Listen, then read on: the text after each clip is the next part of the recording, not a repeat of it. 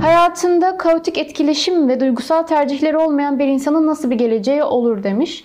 Burada kaotik etkileşimin ne olduğunu bir yorumlamak lazım ama duygusal tercihleri olmayan bir insanın nasıl geleceği olur? Geleceği olmaz. Duygusal tercihin yapılmadığı tercihler zaten bireyin kendi benliğine aykırı bir durum. Yani kendiliğin olmadığı bir yer orası.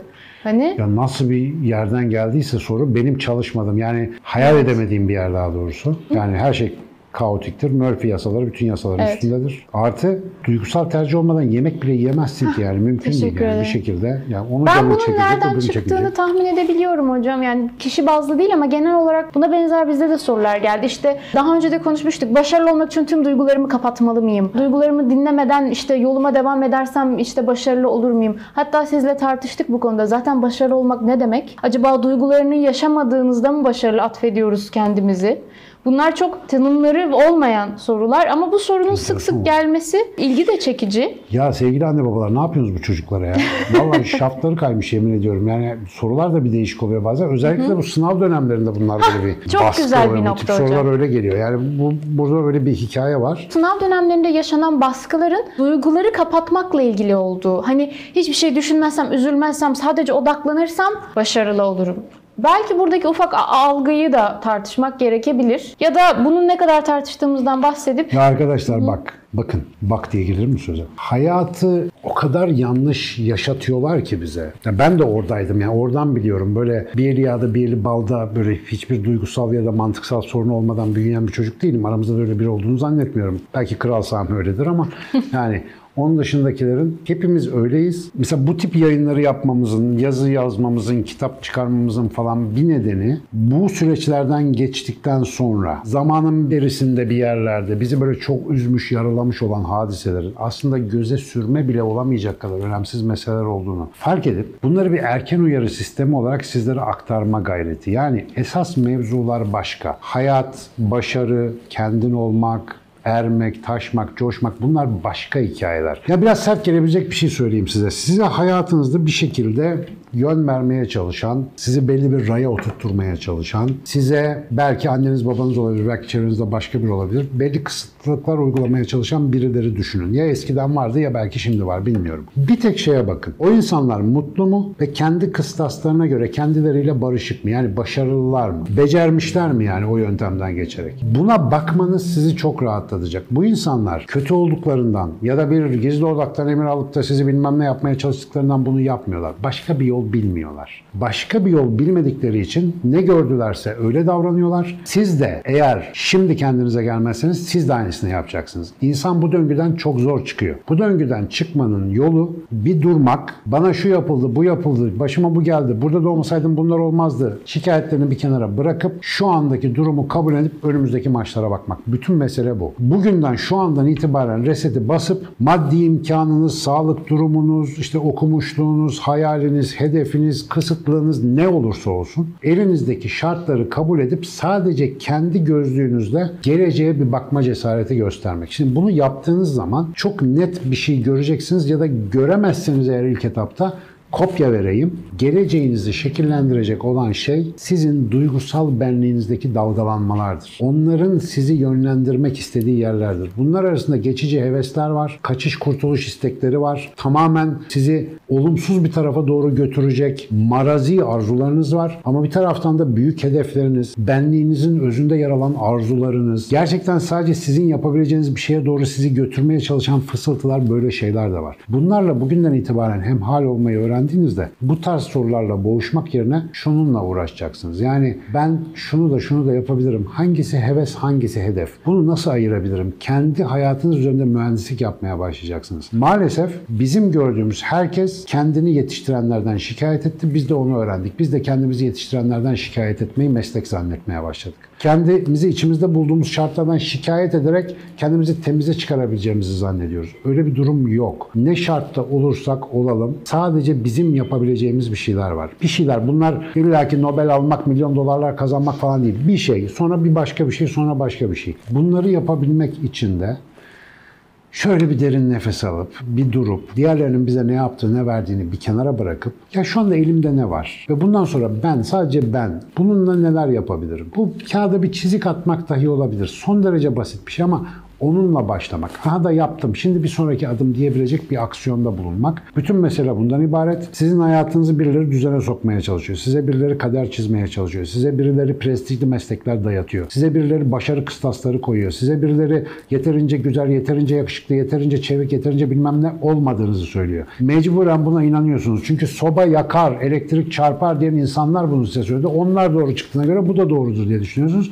Ama değil. Sizinle ilgili olan hiçbir şey doğru değil. Sizinle ilgili olan sizin duygularınız, hisleriniz, arzularınız, hedefleriniz sadece sizin bilebileceğiniz şeyler. Soba yakar doğru ama sobanın yaktığını bilen sizi bilecek diye bir kaide yok. Her insanın belli sınırlıkları var. O yüzden hazır şu sınav dönemlerini vesile bilerek, hazır bu taraflara doğru girmişken ve gene girecekken, her sene giriyoruz zaten bir sürü sınava. Sınav başarısının sadece bir basamak olduğunu lütfen unutmayın merdiven basamağı. Yani merdiven çıkarken herhangi bir basamağı için deyin ki bu üniversite sınavı, bu YGS sınavı, bu TUS, bu DUS. O basamakların her biri aslında bir sınav işte. Sınav o kadar. Bir basamak. Ya üzerine basar geçersin ya takılıp düşersin. Buna karar vereceksin. Ama o sınavı basamak olarak görmek için gözümüzün gideceğimiz yerde olması lazım. Sadece basamağa bakarsak düşüyoruz ve binlerce, on binlerce, yüz binlerce insan yuvarlana yuvarlana basamaktan basamağa maalesef sağını solunu kırıyor. Bunu yapmayalım. Ya gaza geldim gene sınav deyince benim Hocam çok güzel oldu. Şu dönem bölge. sınav yaklaşıyor.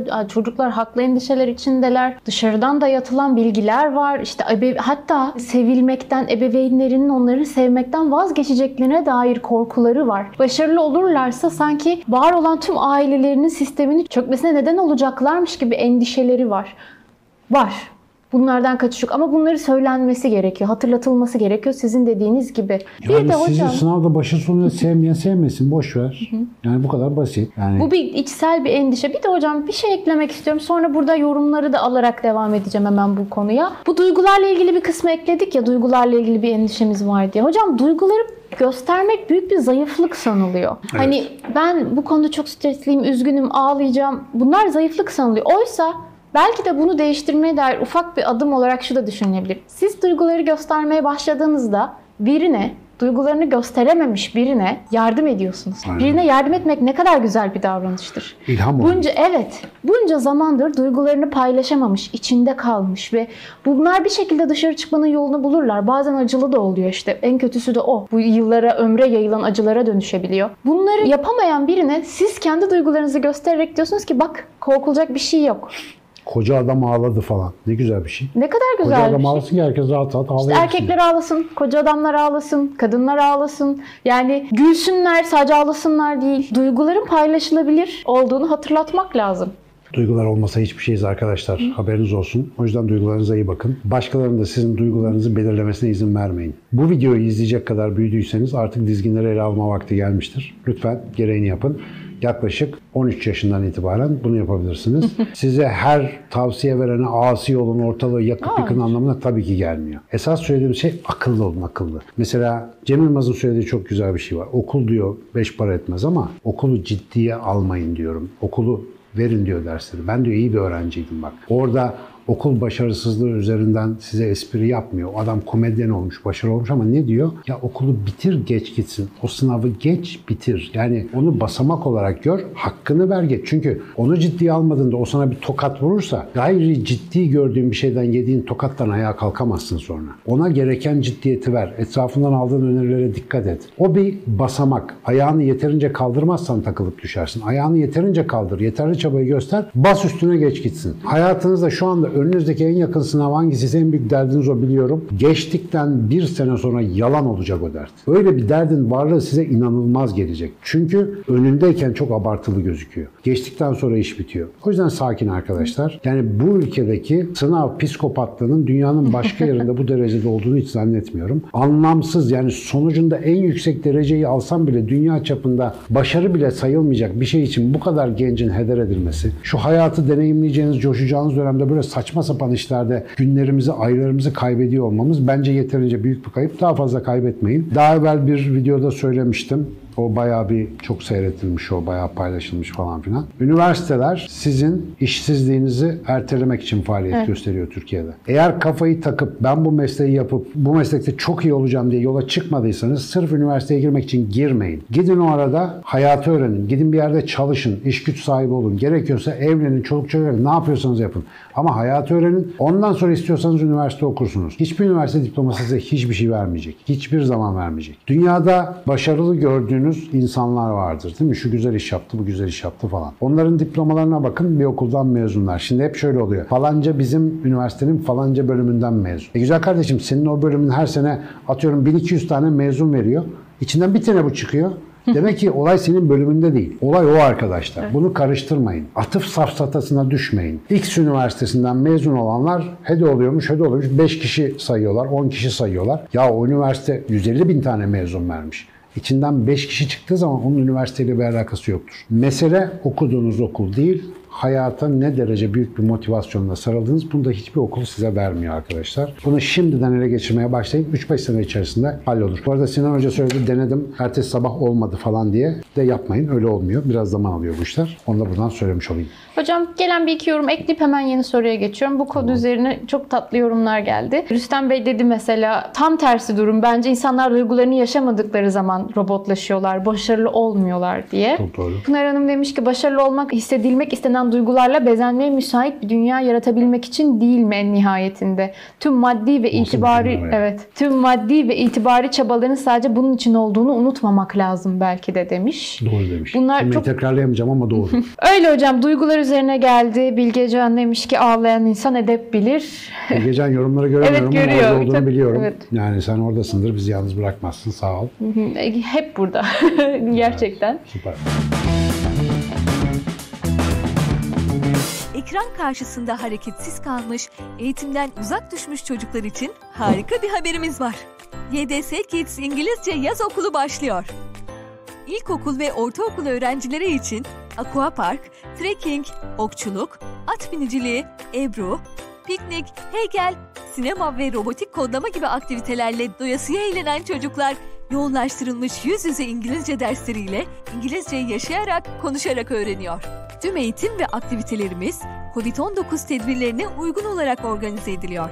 YDS Kids Yaz Okulu, yaz dönemini fırsata çevirmek için %20 indirimle sizleri bekliyor. YDS Kids Yaz Okulu'nda hem İngilizce öğrenmek hem de harika aktivitelerle doğanın tadını çıkarmak için hemen bize ulaşın. ydsakademi.com 444 9937 YDS Kids, İngilizce öğrenmenin en eğlenceli hali.